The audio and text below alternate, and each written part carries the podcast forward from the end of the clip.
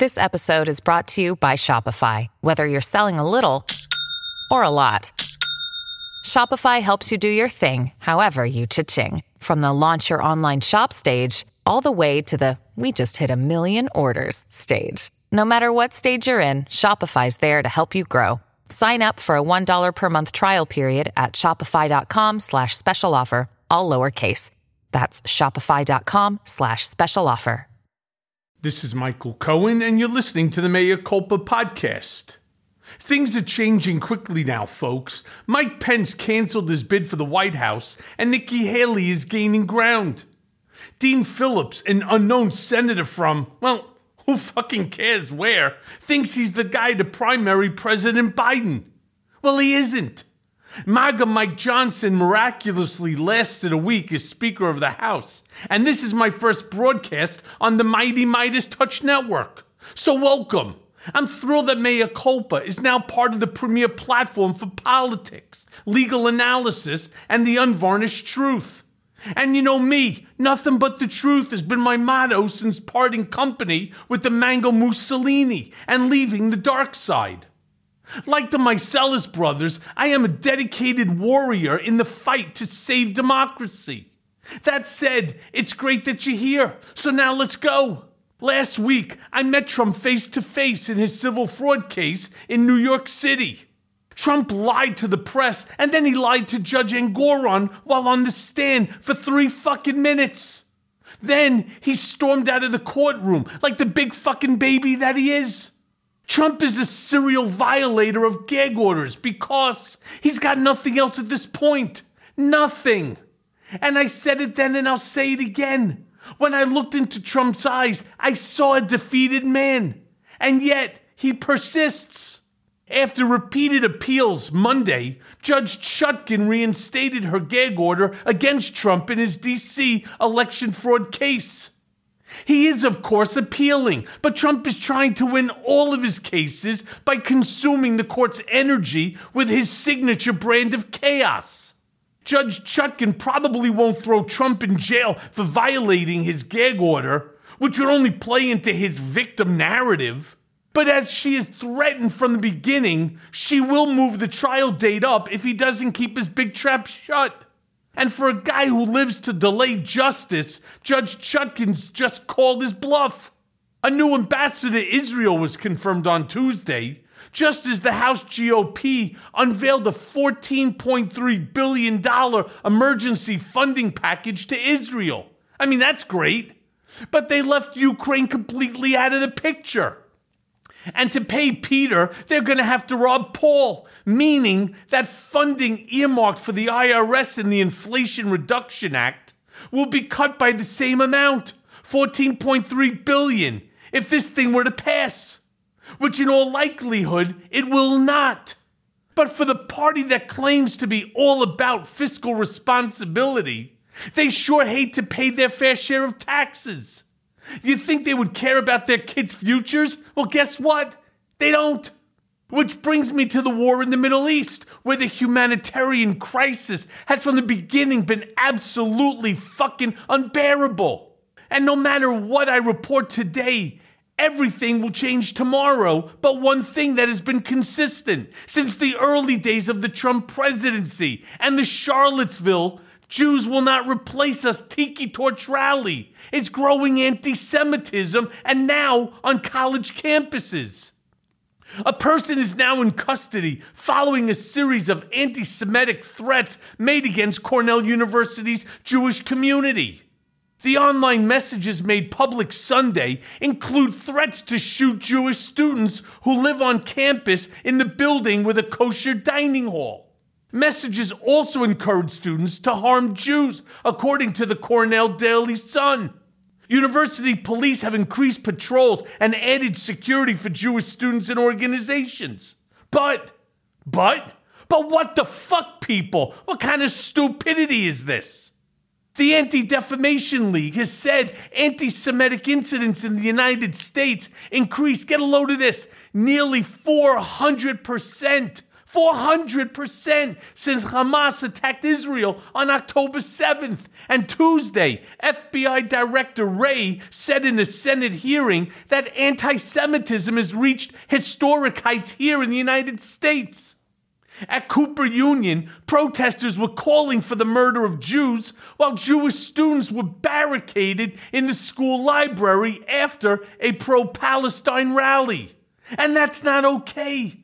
There should always be room for debate on college campuses, but hate speech, hate speech is not free speech. And violence of any kind is just fucking unacceptable. Period. No, there's no questions here. Period. Students at Harvard and University of Pennsylvania protested against Israel, and big donors didn't like it. Earlier this week, a spokesperson for the ultra right Heritage Foundation threatened to cut funding to any university that isn't 100% pro Israel.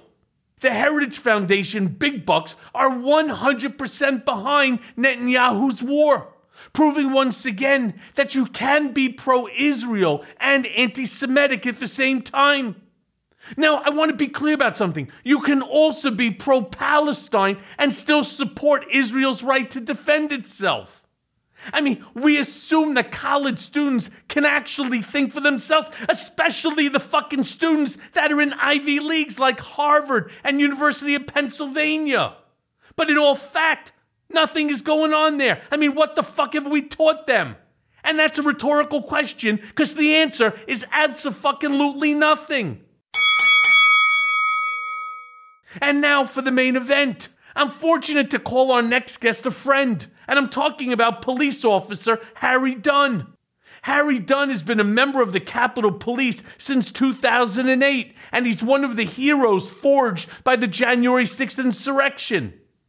He's since won the Presidential Citizens Medal, the Congressional Gold Medal, and the Capitol Police Service Award.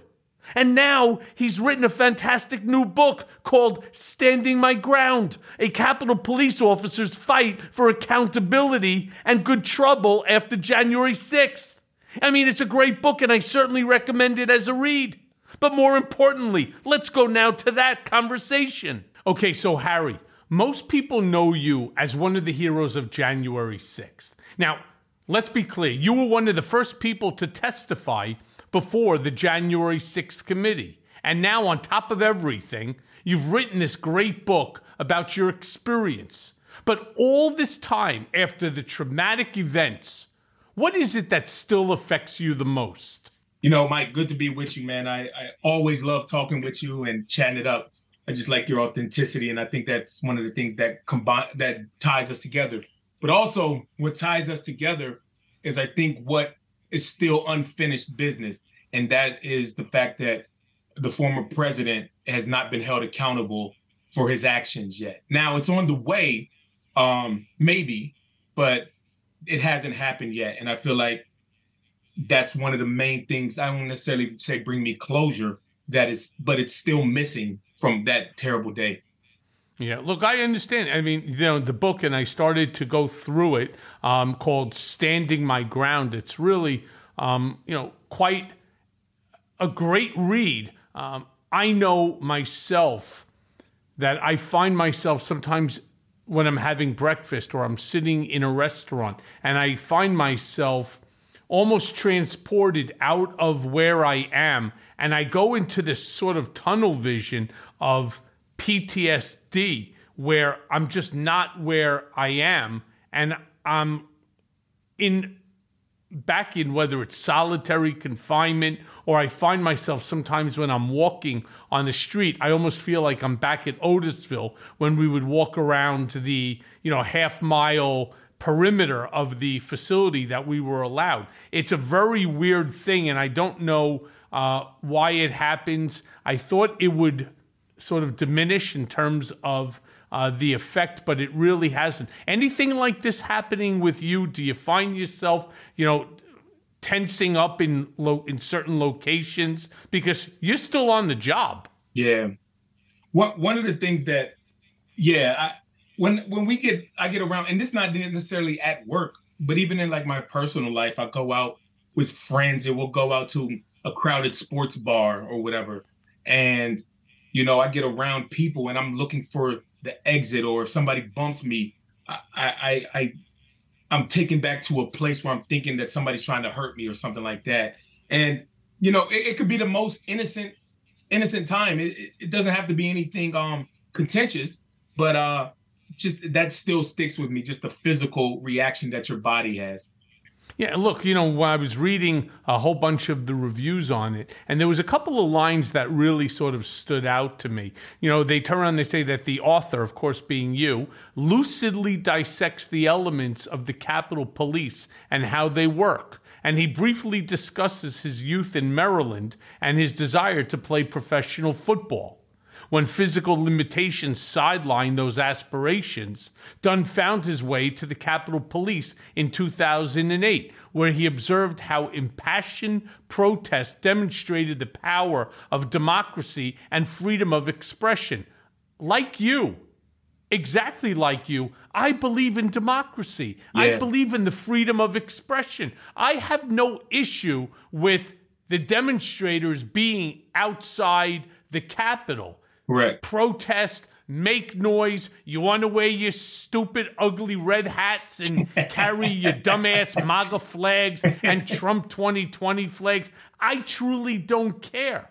But I'll tell you what did offend me and continues to this very day to offend me is the reason that they stormed the Capitol. And yeah. it's something that I said when I testified before the House Oversight Committee that if in fact Donald Trump loses the election, my biggest fear is that there will never be a peaceful transfer of power. And the whole concept of the peaceful transfer of power is the basic foundation of our democracy and how we go from president to president to president to president. And we hmm. have done this 44 times successfully before Donald Trump ended yeah. up becoming president of the United States. How how would it be? How would you like to be one out of 44 or you know obviously someone were doubled up but you know I, what a terrible company to be in you know it just just speaks to the the narcissism and the all about meism that that he is all about you know it's uh it's it's sickening man and like you said, the peaceful transfer of power and the right to protest and the right to stake your cause. You know, I, I I've been a, been in at the Capitol. We've been front line to front people who disagree with some of the things that I disagree with, and that's that's fine. It's not we're not there to agree or disagree. We're out to the, to peacefully state your piece. I mean, hell, there's the the Ku Klux Klan is permitted to walk around and protest or to and, and rallies and stuff like that. They have that right. As disgusting and despicable as I think they are, they still have the right to do it peacefully. You know, once it turns into what we got on January 6th, then that that, that it goes out the window. You have almost almost forfeited your right to protest because you're breaking the law. Yeah, it's it's so true. But you know, to finish the way that they discussed the review on this, um, you admitted that you have been both praised and viciously vilified. Could you imagine that there are people out there, whether you like Harry Dunn or you don't, whether you like Capitol Police or you don't, whether you were pro Trump, pro MAGA, and think that nothing that they did was wrong, there are still people who both praise you and viciously vilify you for openly rebuking the insurrectionists who tried to destroy the very lifeblood of this nation. Yeah. And then they say throughout this forcefully delivered book, and again, I, I, it's it's an absolute read, standing my ground. Your passion for true pra- uh, patriotism and the tenets of constitutional democracy resonate throughout the book despite, of course, as we were just talking about, the emotional pain and the PTSD that it brought to you. You know, one of the things I love this, I love this country, man. I fucking love this country. And, you know, and I I have feel like I have to fight back even harder to steal the word patriot from the the, the cowards who hijacked it. You know, it's like you see somebody waving an American flag. You don't. All right, the first thing come to mind. Oh, they're probably a Trump supporter. Like, how did that the this get associated with one individual? Man, this country is it's e pluribus unum. Out of many, one. Like we're supposed to have. It's a fucking melting pot. And I I I, I get so mad because I love this country and these people they make it seem like they're the only, if we don't agree with their views, then we're traitors to the country. And it, it, goes back to, and I'm not trying to get all historical and, you know, but in my book, I talk about the Declaration of Independence and the Constitution and how it was written, you know, all men are created equal. But the people that they were talking to when they said all men are created were white men that owned land. Unless you were a white man that owned land, they weren't talking to you. If you were an immigrant, they weren't talking to you. If you were a woman, they weren't talking to you. If you were a, a, a black person, they weren't talking to you. If you were a white person that didn't own any land, you weren't the person that they were talking about in that in that all men are created equal. So it makes me go back and just think about how this always been a struggle and a fight for, you know, not necessarily equality, but a sense of belonging.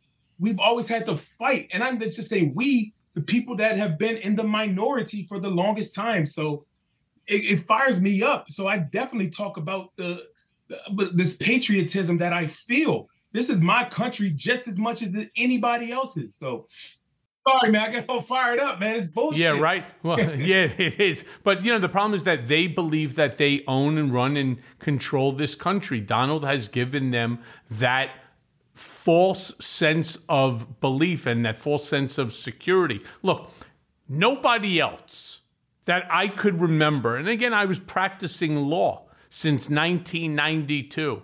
I have never in my life seen anyone as especially as a defendant. Nobody said it better the other day than um, this guy Michael Popok and also uh, Neil Katyal on yeah. television said it as well. That you're sitting as a defendant beneath Judge Engoron, right? Who's sitting up on the dais at you know yeah. uh, at his at the desk, and you have witnesses that are sitting higher than you on the stand.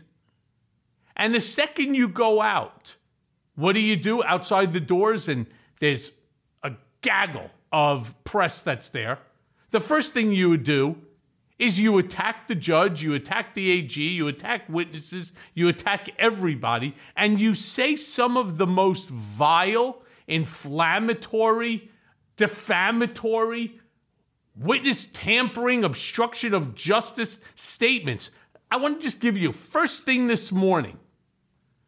The Mandarin Mussolini couldn't help himself. Those little chubby fingers of his started going. And you got the all caps, the small caps. And just for effect of my listeners, got to hear this shit.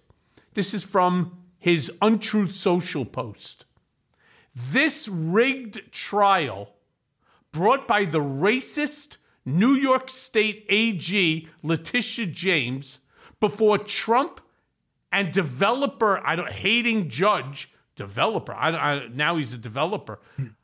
Before Trump and developer hating judge Arthur Engoron, which should have never been brought in that the so called star witness, sleazebag lawyer for many people, Michael Cohen, admitted last week on the stand that he lied, and also that your favorite president, Donald J. Trump, or anyone from the Trump organization, all in capitals, never told him to inflate values on financial statements, comma, the opposite of what he told the AG in order to get this hoax started. Now, there's it goes on. Uh, actually, I'm going to finish it. Therefore, on that fact alone, this fake case should be dismissed.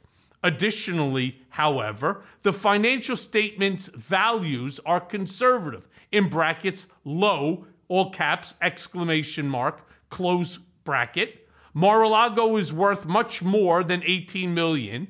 There is a 100% disclaimer clause on the first page of the statements.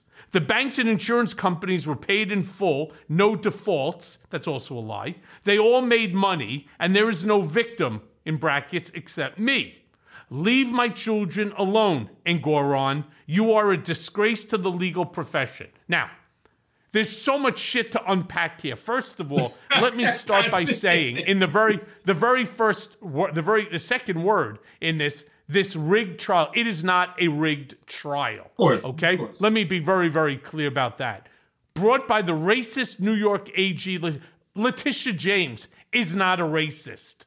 All right? Yeah. Before developer hating Judge Arthur Engoron. Engoron doesn't hate Donald Trump. He is a judge and he's acting judiciously. I sat for two days on the witness stand, and there are things that I expected that he was going to allow, which he did not, that benefited Trump. And then there are things that he did allow that, of course, were detrimental to Trump's case. Then, of course, I'm not even talking about me being a sleazebag lawyer. Lawyer, but here's the part that bothers me the most about what he's doing. This is witness tampering to the worst extreme. Who in their right mind? Because the second that he put this out, the hate emails, the tweets, the texts, the Yep. phone calls, they all start coming. And he knows exactly what he's doing.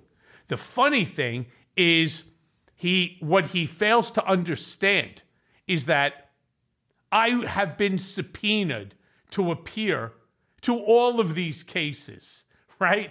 And he knew that because I went and I spoke to him about it in the Oval Office. Yeah. When I first decided not to testify, I said, Thank you for the invitation, but no thank you. And that was at the suggestion of both Sean Hannity as well as um, Jay Sekulow, who ultimately became Trump's um, attorney for a while.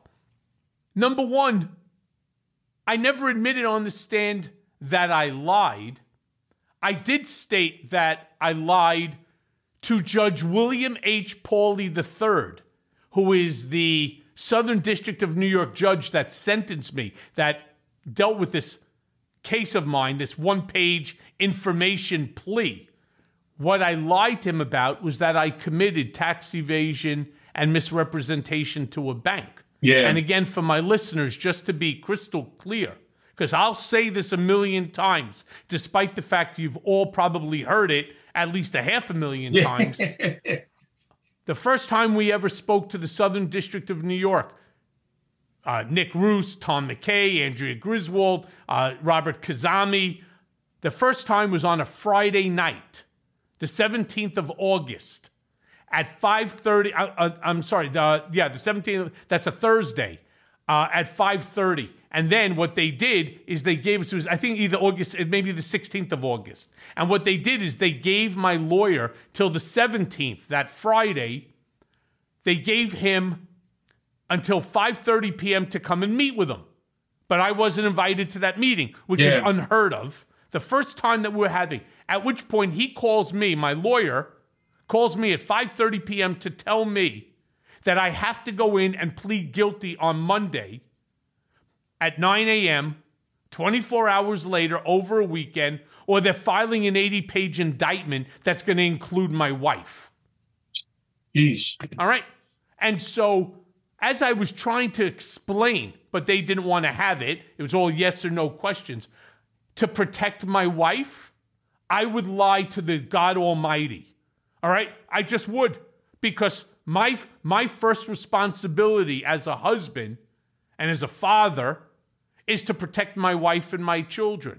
Yeah. And that's exactly what I was doing. They were going to they were going to indict her as a co-conspirator to the hush money payments because she and I co-signed on the same tax return and that money was placed into her bank account at Capital One, which is where all the money went because I was, for the second time, the victim of identity theft. And there was a guy running around. And I'm going to post his picture one of these days. I have it from the bank. He's running around stealing the money. But just to go on, right, that nobody, I never told him to inflate the values of the financial statement. Thank goodness that the AG um, prosecutor on redirect asked me about that. And I stated, That's a true statement that I made to the Senate Permanent Select Committee. He never specifically told me to inflate the values on the financial statements. What he said, speaking like a mob boss,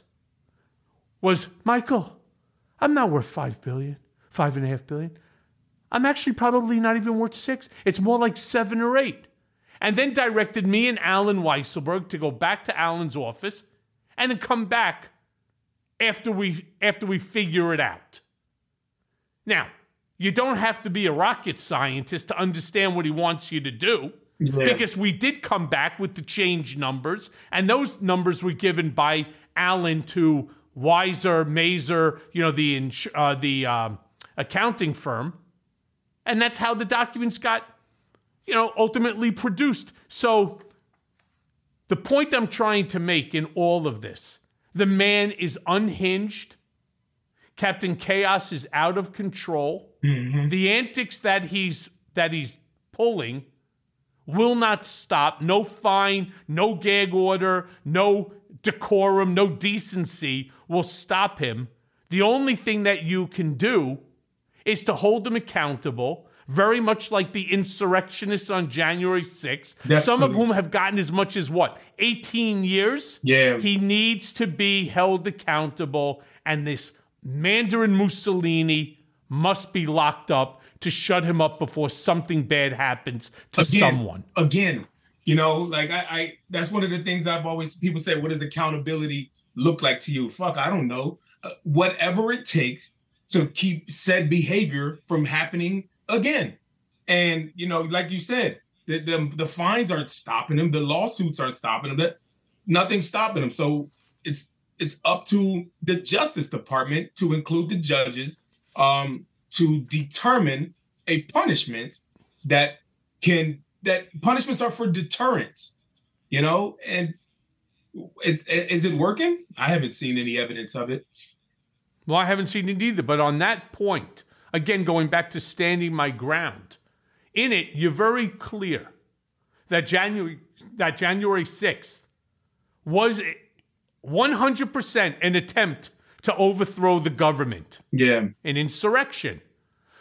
But in all fairness, Harry, without folks like you protecting the Capitol, what do you think would have happened if the mob had actually caught up with Nancy Pelosi or Mike Pence?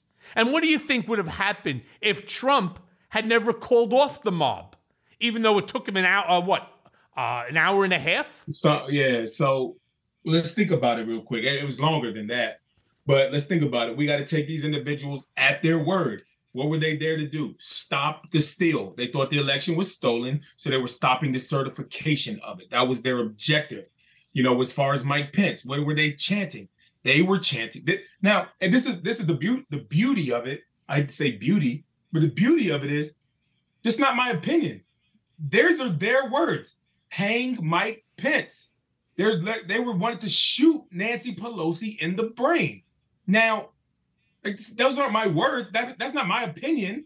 Those were their words. They said that that was their mission, why they were there. So what else can we go on? Like I, you know, at the time when it was going on, I wasn't thinking about stopping the insur- uh, the insurrection. Hell, I didn't even heard that word, you know, until afterwards. You know, but I wasn't thinking about protecting dem- democracy, but but that's just part of my job. It's what we do when you think about it. My job is to protect the members of Congress and keep them safe, which was my and, and our co-workers. I wanted to go home at the end of the night. So that's what that day was about as far as the actions. Now, everything that happened afterwards and telling the story and setting the record straight about what happened is the important part. You know, you can't just stop there. I couldn't especially with these wild narratives running wild that it was a tour that got out of hand. That's not what happened. Yeah, well, look, and and go to the second part of that question as well, right? Uh, what do you think would have happened if Trump never called off the mob? You know, I, I don't even know. Like, with all due reason, I'm not giving him any credit for stopping them you know, I'm giving credit to the men and women of other police de- departments and law enforcement who showed up mm-hmm. that day. You know, we had uh, officers as far as New Jersey, and we had people there that showed up. The National Guard came and they helped us, and reinforcements showed up, and the good guys won. So I'm not giving credit to Donald Trump for calling off those guys. I'm giving credit to law enforcement that day who fought mm-hmm. their asses off and defended this country and protected each other. Yeah. Well, look, you know, a very good friend of mine who happens to be black, turned around and said to me something that it was like a gut punch. Mm. He said to me, What do you think would have happened if transpose that entire mob and replace them with Black Lives Matter or people of color, brown, black, etc.? Mm. What do you think would have been the outcome of that, we'll call it insurrection. Yeah. And so I sat I, there and I was like, oh my yeah. God. Now, I'm glad that you asked that. So I, will answer because I like to be very specific about, you know, incidents that happen. So a couple things. Black Lives Matter did come to the Capitol. You know what they didn't do? They didn't breach the Capitol. They didn't assault police officers. They stood out there with their message. They yelled at us. They cursed at us. You know, they said their message. Now, this is just at the Capitol. I'm not speaking for around the. Country. I'm not talking about in New York or even at the White House. I'm not. I'm not speaking. No, I'm talking about also. I'm just, just talking about just at the Capitol. That's what happened. Those individuals they stayed behind the police line. They did not attack police officers at the Capitol. That didn't happen. So, and, and, and so that's why I say at the Capitol, I work with a great, a professional top of the line officers there. They are some of the most professional, uh, best best of law enforcement that you will see, and I'm so proud to work with them. But I speak I think that speaks to the professionalism of my coworkers. Um, but I, I can't say I, I don't like to use that hypothetical situation because Black Lives Matter did come to the Capitol and they didn't behave in the manner as like those rioters did. You know, the point I think my friend was trying to make with me. Oh no, I got we it. discussing it I, was yeah, yeah, if yeah. and I and I and I want to be clear about this. If hypothetically Trump, who was still president at the time, saw a bunch of black people outside the Capitol storming into the Capitol, he would have called the National Guard. He would have called the SWAT team. He would have called Capitol Police. Every every officer within a 50 mile radius would have been there with yeah. their with their guns and there would have been bloodshed everywhere but it's amazing because it goes right back to the whole point that I was making the guy disappeared for hours refused and I'm with you on that he just should not and does not deserve any credit for the end of the attack on the Capitol. And as far as setting the record straight, I hate to say it, five years later, I'm still trying to set the record straight yeah. on just something as simple, as simple as I never tax evaded. I have never not filed taxes. I've never requested an extension. Like most people, you ever request an extension? I haven't. I've I've never either. Yeah. I've never requested it. Most people have. They My finances are complicated, though. You know, You know, well, I, well mine, aren't, mine aren't anymore. They were they were at the time. You know, yeah. and I, I've never not paid taxes. I had a CPA doing it for me. Whatever he told me to pay is what I paid. Okay, is it an omission? I'll grant you that, but I will continue to fight to set this record straight. And I'm going to come to DC very soon because I'm pushing literally for FOIA to release the information, the documents that 486,000 pages so that we could figure out how it's possible that I could be the first political prisoner held by my own country because I refused to waive my First Amendment constitutional rights. So here I am every day fighting, and I hate to say it, the more I try to set the record straight, the more the maggot morons, you know who I'm talking about, those yeah. fuckers with the four with the four teeth and the three brain cells, right? They will they fight you now, now this uh, the whole Trump team and others they have all of these bots on X, you know, on the former Twitter and uh, the, the the threads and Truth Social. They're just bots that ju- they've destroyed the platform. But Yeah. let me move on and ask you this then. How does it make you feel that the, and I'm going to quote this, architect of the insurrection, and I'm referring to MAGA Mike Johnson, mm-hmm. is now the Speaker of the House? Yeah. You know, so I I I believe in democracy, even if it isn't the the basis or the views that I want to be represented. You know, I can't be a hypocrite. This is just me. I can't be a hypocrite and say that the Republicans have a majority that they won in elections fair and square. Now, obviously, there's some gerrymandering issues and redistricting, and that's that's happening in the courts. So letting all that play out. But they won the election in a majority fair and square. See how easy that was? He fucking won an election fair and square. Fucking easy. Go figure. But and they elected this individual to represent, be the speaker for them. Now, people have been talking about his past and everything like that. You know, it may be some things that we disagree with, but you know, Uh, maybe I'm just this optimistic guy, and maybe it's just misplaced, or maybe it's because I have a job to do and I focus on my professional. But I just hope that it works for the American people. And if and, and this is the point that I make about patriotism. If it doesn't work, who holds them accountable? The voters do. The vote is the most powerful tool that us Americans have. And we don't utilize it.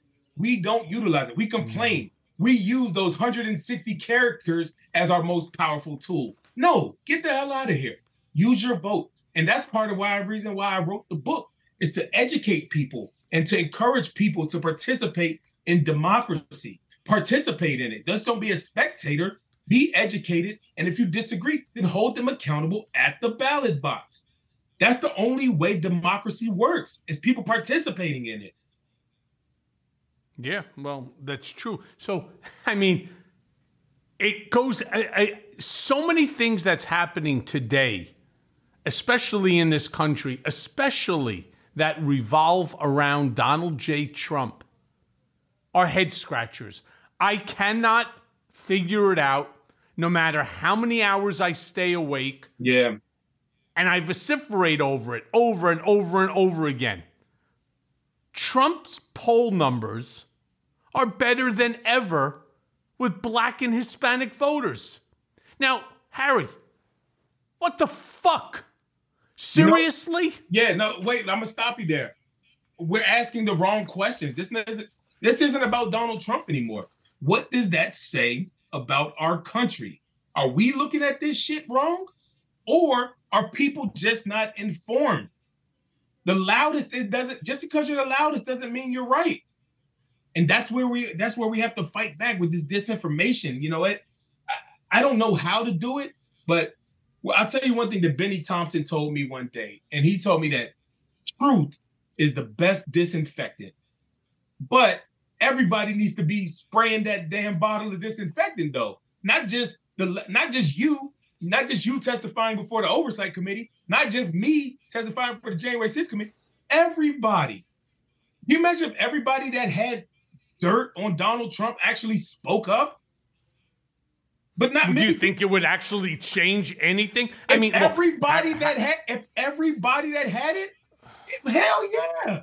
But but when they Yeah, see I- when I don't- listen. When they just see you doing it, they, it's easy to call one or two people a traitor. He's calling Bill Barr and you a traitor and you're losers. But imagine if its whole entire cabinet did it, and then every people that knows those people that got dirt on actually did it. The fact that it's But so they few, we could we could count the people on one hand, maybe two, that actually had the balls to come out against them, and you being one of them. It's not many Yeah, but- Why? Because they're afraid. But eh, well, of course they're afraid. They have every right to be afraid I agree. because I, he has. not, I'm not disparaging them for it. Yeah. So I mean, look, he lies to the American people every time he opens his mouth.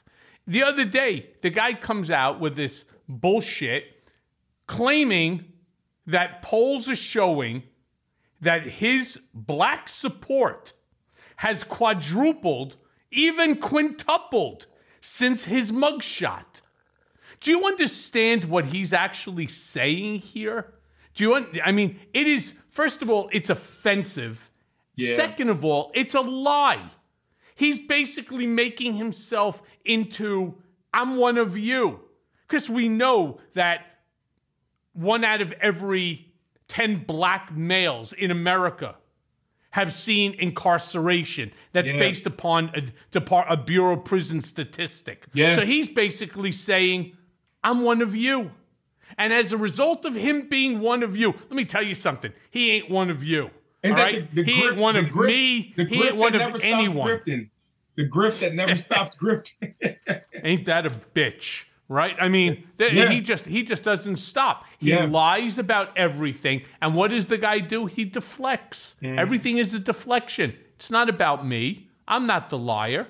You're the liar. Anybody that says anything negative, and then these crazy maggots do the same thing. They just keep regurgitating his bullshit. But let, let me move on and ask you this because you're still active with the Capitol Police, correct? Yeah, I still work there. So I assume that you see members of Congress every single day. Yeah. How do the MAGA members treat you now? I mean, is there mutual respect, or do some of these Congress members still hold a grudge against you? You know, one. You know, one thing that uh, I. I'm very professional when I do my job, and I, I try to just leave it at that. You know, I, I think of a moment where you think of a mo- something bigger than yourself. And like I said, I, I don't do anything for me. For any, I do it because I enjoy serving my country, and that's what the way I'm doing it in this capacity. And that's just where I leave it at, man. I don't I don't get into all that stuff, and it's easy to, but you know, I I I, I my eyes are set on the the the former president and um the people that attacked us that day. But as far as the members of Congress, I think that just goes back to what I say. People need to be educated, people need to be informed, and the voters need to hold the people, the members of Congress responsible. That's that's their job, not not me. Like I said, I I'm glad every morning to create a safe environment for them to work in. And that's all that's what I focus on, man. Because if I let all the other noise, it would it would eat me up and it, it would it would tear away at my soul. And I don't want that to be the the the life that I'm living. I don't want it to. So I, I shape my narrative to create a safe environment for members of Congress. That that's it. See, Harry, I tell you, you're a better man than me because I'm not so sure that if it was my job to protect people that put me in harm's way to the extent that they did, people like Marjorie Taylor Greene or Josh Hawley or Ted Cruz and so on. I don't I don't know if I could have which for, look, they didn't put me on January 6th in harm's way and I still have no respect for any of them. So I give you a lot of credit for being able, you know, to hold, you know, to hold yourself to that standard of not just excellence but supreme excellence where you're able to put the blinders on and say, This is my job. It's kind of like the way FBI agents are or Secret Service when they have to protect someone like Trump. I'm sure that there's a group of them that can't stand him, that, you know, he just makes them sick because he's constantly attacking Secret Service, FBI, law enforcement, DOJ let me try to put in a little bit of perspective for you. So that that that seat is going to need protection no matter who occupies it. No matter who occupies it, whether it's somebody that I like, whether it's somebody that I dislike. So it does you got to think of the bigger picture. That seat is what represents democracy. And like I said, a hundred years from now, that seat is still going to be there if I do my job. And if the, my coworkers continue to do their job like we did on January 6th and every day before and every day after, if we continue to do our job, that seed is going to exist and have the opportunity to change um, ownership. The same way with the presidency. Like the peaceful transfer of power existed, you said 44 presidents. we're this close to not having it again, you know? Like we we got to look at the bigger picture and like I said, we just occupy this earth in this country in this democracy for a short period of time, and we got to leave it better than what we found it, man. But we're leaving yeah, it we worse. We're leaving it worse. You know, the way we're going, we're not doing a good job, and we, but we can do better. And like I say, I don't know yeah, where this optimism and this hope comes from, but you know, it, it I don't know. I, I, don't know where it comes from. Maybe that's that's all we have. It's just something to keep me going, something to make me sit, keep from going crazy. You know. I, be, I believe well, let me in the goodness of this country. So. Yeah, well, I'm. I would like to, but I'm having a hard time. I, I did want to ask you. Yeah, you too, right? Yeah. So I, I wanted to ask you this: What about your colleagues, people like Caroline Edwards, who also endured the attack on January 6th? How are they doing now? Is there is there any going back to normal after an event like that? Do you guys ever just sit around, you know, in like the Capitol, um, you know, uh, the the uh, what is it like the uh, the deli that you know everybody sits inside there, the you know the the food court inside yeah. the Congress. You ever just sit around and turn around and reminisce about how fucked up that day was and how dangerous it was and you know how dangerous it is every single day almost fearing that this shit could happen again tomorrow yeah you know i i, I love that you mentioned caroline because i think the world of her and what a yep she deserves it what a fantastic woman what a fantastic officer what a fantastic patriot that she is and God love her for it. Um, but in in in certain circles, you do like the enjoyment. Maybe for me and a lot of other people that I've talked to has been taken away from this job, and it's not like it used to be. You know, it used to be you look forward to coming to work, you should be happy, but I think that's just part of the trauma as uh from January 6th that still exists. You know, it's I mean, th- you go to work in a crime scene every damn day. You go to work in a crime scene, you got to work there. You know, like shit, if a, a, a, murder happens in somebody's house or whatever, they're probably moving to, out that house and never lived there. You know, if, if something bad happens, we don't have that luxury. And I've, you know, but I think a lot of people are just, I don't know. I, I, you could tell people are frustrated. My friends that I've talked to are close we don't really talk about it that much, but we talk about the things that cause it and the division in this country and how depressed or sad that it makes us. Um, but the police aspect of it, no, nah, we don't really talk about it. We talk about it as as concerned American citizens, you know.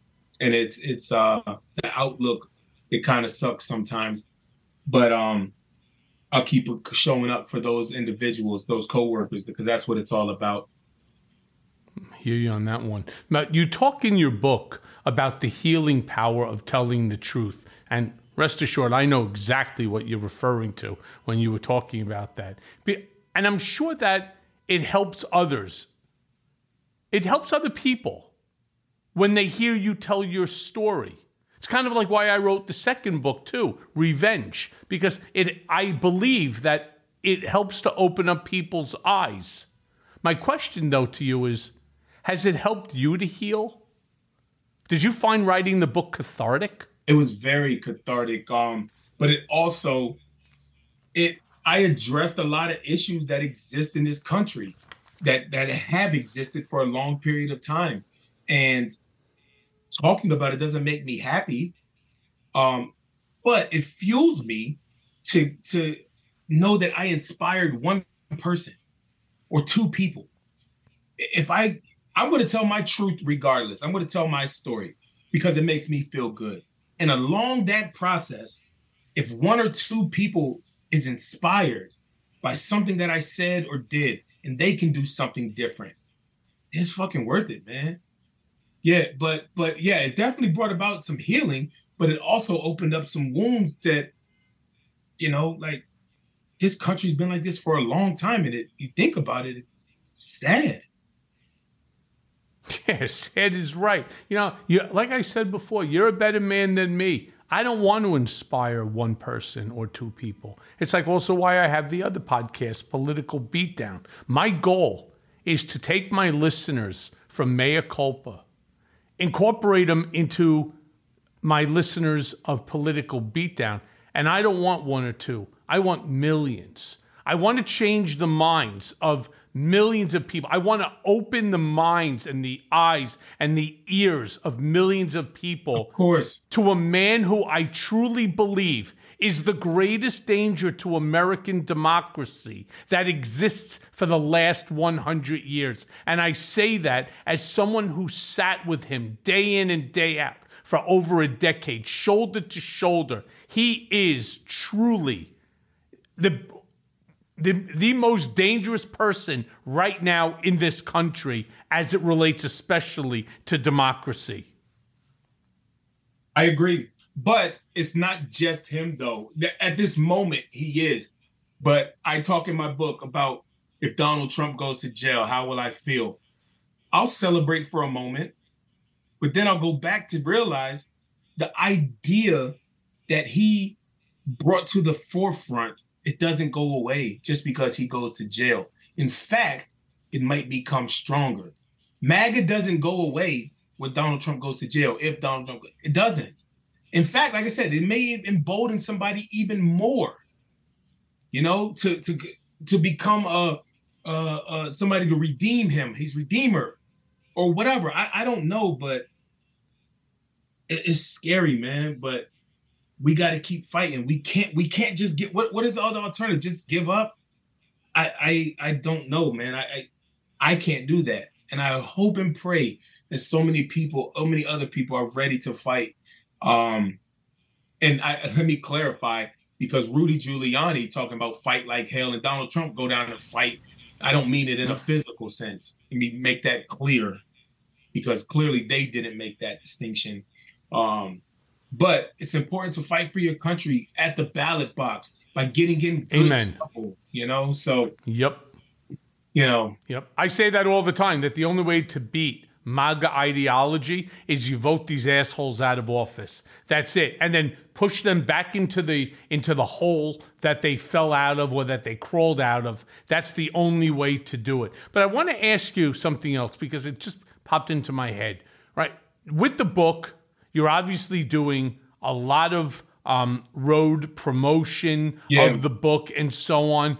What are you seeing out there? Do you think, as a country, that we're more divided today than ever in our lifetimes? And do you think that Americans are still, for the most part, are still good people?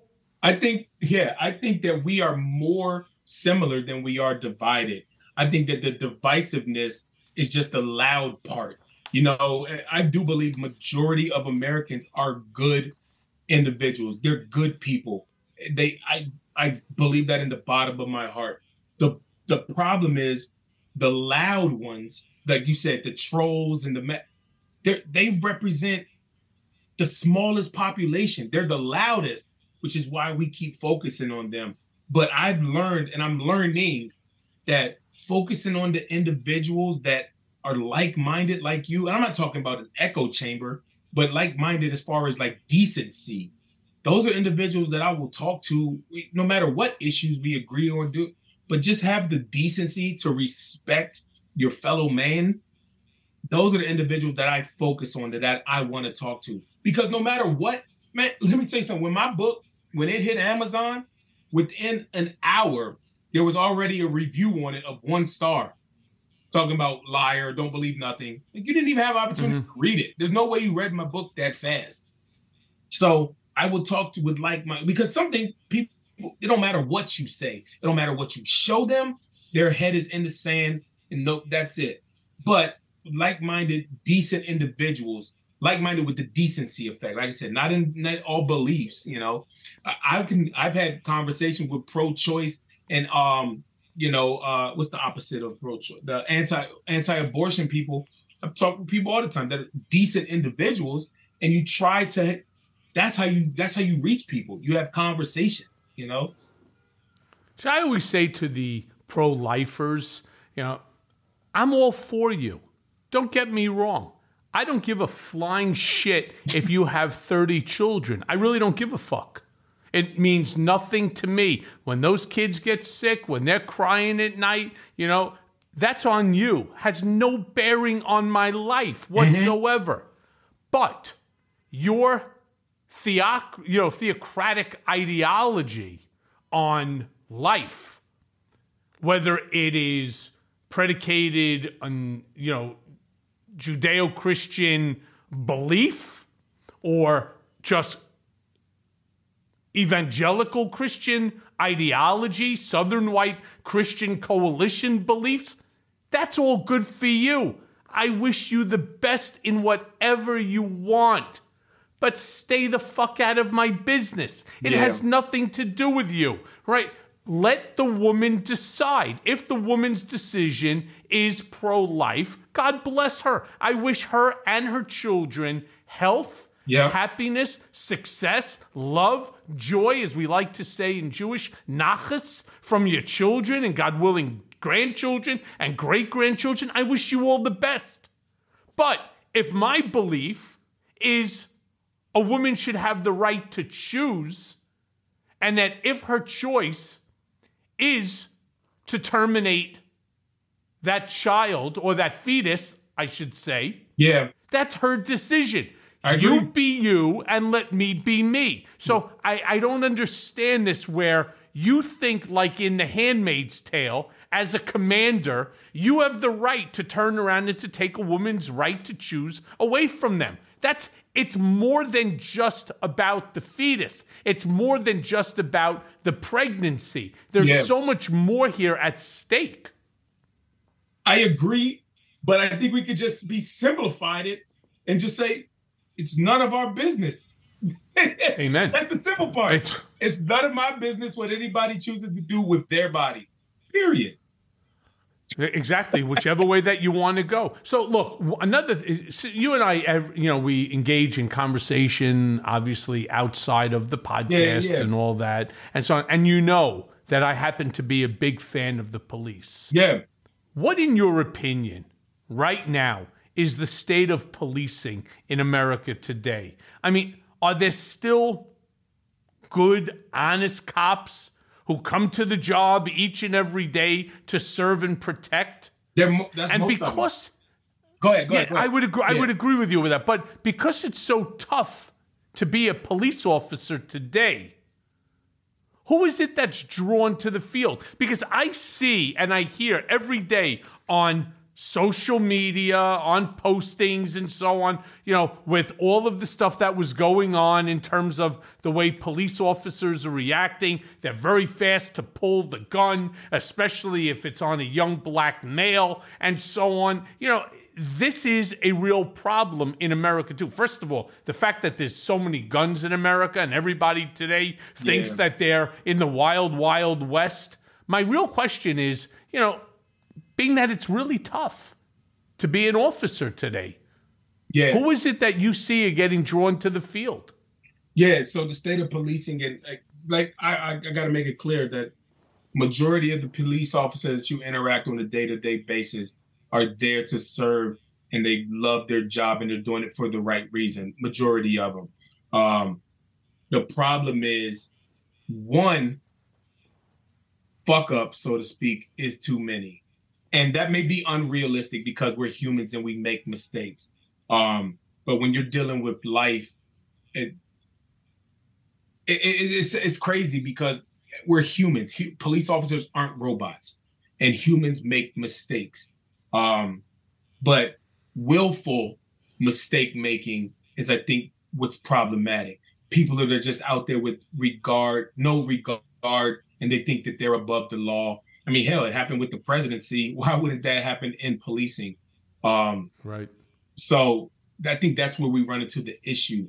And, you know, wanting to hold people accountable, not necessarily for mistakes. And yeah, mistakes, you have to be accountable for mistakes, but there's a level of, like you said, willful intent, like you talk about with law and everything like that. Willfully, you know, those are a lot of the key words that come down when you're talking about um, applying sentences and charges. Like it's all about willful intent. Um, so yeah, it's still that there still need to be change because, like you said, like I said, one mistake um, when you're dealing with life is too many. And I'm not even a mistake. I said I'm not blaming an officer because like we're humans, we make mistakes. The willful ones is where I will, without a doubt, hold somebody accountable in my eyes for it. Um, but on the flip side, society doesn't make it easy for police officers to be police officers. You know, especially in this climate where we're looked at as this this enemy and everything like that. We need, like, I hate the I, the thin blue line thing, right? You know, it's a thin blue line that holds it up. Why isn't that line thick? Why we should have all the support of everybody in the world, and we should strive for that. Like these communities, like you know, these tight knit communities that you hear about and you see in these small towns and everything. That's what you want. That's what you need. And I think we, I, I don't, I, maybe this is it's a crap dream or a crap shoot or a pipe dream, whatever the fucking term is. But you just want, you just want for so much for you want it to be this tight knit communities that I guess really don't exist because it's goes back to what you were saying earlier, this divide in this country. And it's not just liberals and conservatives, it's people that like the police and don't like the police. Um, I got to hold society accountable a little bit too for it. Even though cops, we sign up to serve the communities. Um, sometimes it ain't easy to serve people that don't want to be served, I guess. You know. Yeah. It's true. And the reason I bring up that question, Harry, is because part of your mission now is actually to reform policing.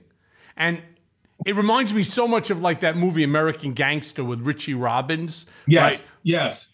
Do do cops resent you for trying to change the system or do they welcome the change? You know, it's very hard because you're talking about a system that has existed for a very long period of time. And I'm with you when I say I have nothing but the utmost of respect for you know the men and women of blue. I I do when I see them walking in the street um, here in New York City. I will always stop and thank them for their service. Uh, I did it when I was. Uh, there uh, at the courthouse. Yeah. They took great care of me, like incredible care. I truly appreciate the job that they have to do. I don't think I could do it. In fact, I know for a fact that I would not be able to do it. That's my question to you. You're trying to change the system. Do they welcome it? I don't necessarily know if it's about changing the system, man. I think it's just as simple as changing the person. You got to change the people. I tell you, it ta- I, I look at it when, when I try to train new officers that come on. I look at these, I call the three C's. And if you possess these three C's, you can be a good police officer confidence, courage, and this one escapes people it's compassion. Need compassion because we're there to help people. And if you lack compassion, then how can you truly help somebody? I think that's that's one of the things. We work with a bunch of brave and big people. People are very courageous you know, confident individuals. But that compassion, I think, escapes a lot of us. And what's compassion goes along with empathy. And I think once we possess that, it's easier to see the, the flaws and the humanity in people. And I think it just comes down, and like I said, maybe this is me just being this optimistic, hopeful person, but I think it just comes down to the person that you hire, that the person that signs up for the job.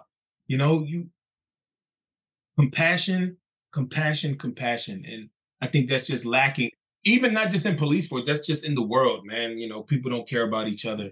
Yeah. Well, let me ask you this then, because I have really just two quick questions for you. All right. The hour goes by quick here on Mea yeah, Culpa.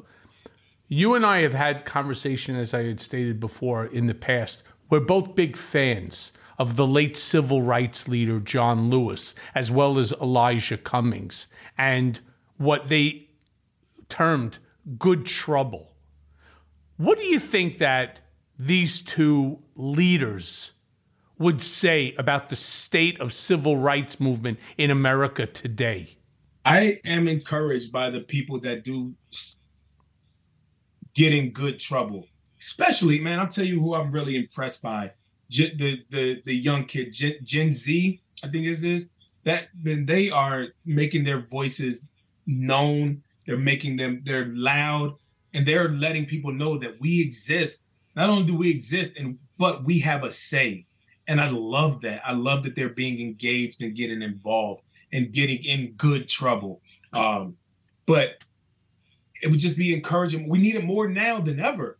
Like people are are fighting literally for their right to exist. When you talk about some of the LGBTQ people, you know, they're fighting for their right to exist. What's happening in Israel and Palestine? I'm not, I'm not getting into that, but people are fighting for their right to exist. And we need it more now than ever than the people for stand up for what is right. And I think that they would just be calling for more, more. That's what we need. We need more.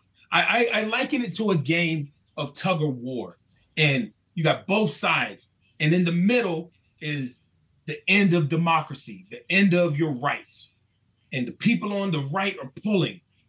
The good guys are over here just pulling, trying to, and whoever falls in that hole, we just need more good guys on the back of that rope to help us continue to pull and fight. You know, and, and once we once we continue to keep fighting, we're eventually going to pull them down that hole. And hopefully that's how they don't exist anymore. Just more good people just drown them out. Yeah, that's exactly what we need. So, look, my final question to you, Harry.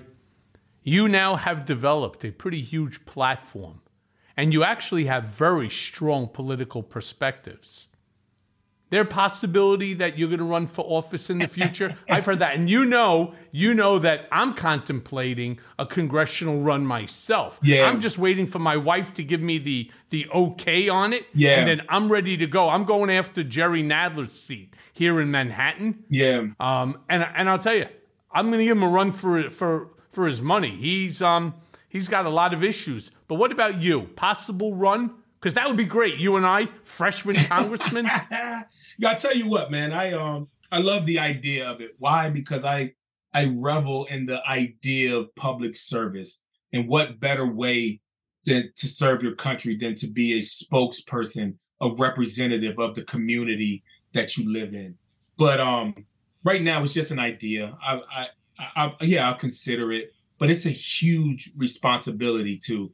Um, it's a huge undertaking and a decision I'm not prepared to make at the moment. But but it's not out of the realm of possibility that I would consider it.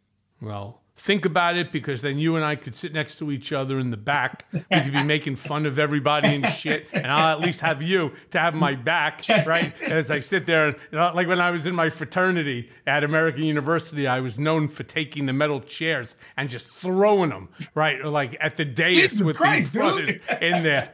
So I used to just take those those fold-up metal chairs, me and my buddy Seth, and we used to just start winging them, right? When they would start talking stupid shit and everything, because I have no patience for stupid shit. And there's so much of that going on Yeah. right now from the Jim Jordans all the way, you know, to the George Santos. But Harry, let me thank you, my friend, for for being Harry. Let me Thanks, thank man. you for your for, for your excellence, for being you, and for everything. Congrats on the book. Thanks, it's bro. a great read. I strongly recommend it, and I really do truly look forward to seeing you when I get down to DC very soon. All right, man. Can't wait, bro. I will see you soon, my friend. Thanks for having me, man. Talk to you soon, buddy. You got it. And now for today's Mea Culpa. Just in case you didn't know it, there's nothing that you can do to change a MAGA's mindset. Not one damn thing. So the truth is, just fucking quit trying. They will vote for Trump even if he's found guilty of every single one of the 91 crimes that he's been alleged to have committed. Why? They just don't fucking care. They think he's secretly running the country anyway. So what difference does it make if he's on house arrest at Mar-a-Lardo or stuck in a supermax prison? The answer is they think he's their leader. Plain and simple. And just like in 2016, MAGAs are mad as hell. And the only thing that will satisfy their discontent is Trump back in office forever. So, like I said, their minds are made up, so save your breath. But there is one thing that we can learn from the MAGAs, and that's loyalty. They get behind Trump like he's a member of their family. Can we Democrats say the same? Do we give President Biden the credit that he deserves for doing a great fucking job in the middle of this shitstorm? I'm not saying that we should blindly line up behind Biden just because he's a Democrat who follows the Constitution. No, I'm saying get behind the guy who supported the workers by standing strong with the unions. Support the man who's finally rebuilding our infrastructure. It's a little late in the game to start rethinking our options. I mean, look, this Dean Phillips person thinks he's a better choice than Biden. I mean, why? Because he's young and untested? Well, for the record, let's everyone just shut up about Biden's age already. Why? Because Trump is only two and a half years younger. And, of course, a hundred pounds fatter. And as dumb as he ever was. But MAGAs don't give a shit. Next time around, there will be other choices, but right now, today, there is only one choice, and that choice is Joe Biden. And there is Kamala Harris, who now has the experience to lead if, God forbid, something should happen. And I do say it again God forbid, as president. And sure, the debate about Israel will rage on. But unlike Trump, Biden can pivot. He can actually process new information and then make a better choice. And who is the whole world looking to for sanity in these absolutely insane times? Well, let me give you the answer. It ain't Trump, it's President Biden. So, have faith in him to do what's right because he almost always does. We need to stand together behind the man who stands with all of us Republicans, Democrats, and independents. I mean, even the maggots. You see, look, we're Democrats, damn it. We know how to get things done. So let's take a page out of the MAGA playbook and let's just all unite behind Biden like our lives depend on it. Because I hate to say it, it does. And as always, thanks for listening. Mea Culpa is written by Paula Killen. Our managing producer and editor is Lisa Orkin. Mea Culpa is a Midas Touch podcast, executive produced by the Midas Touch Network and LSJ Media Group.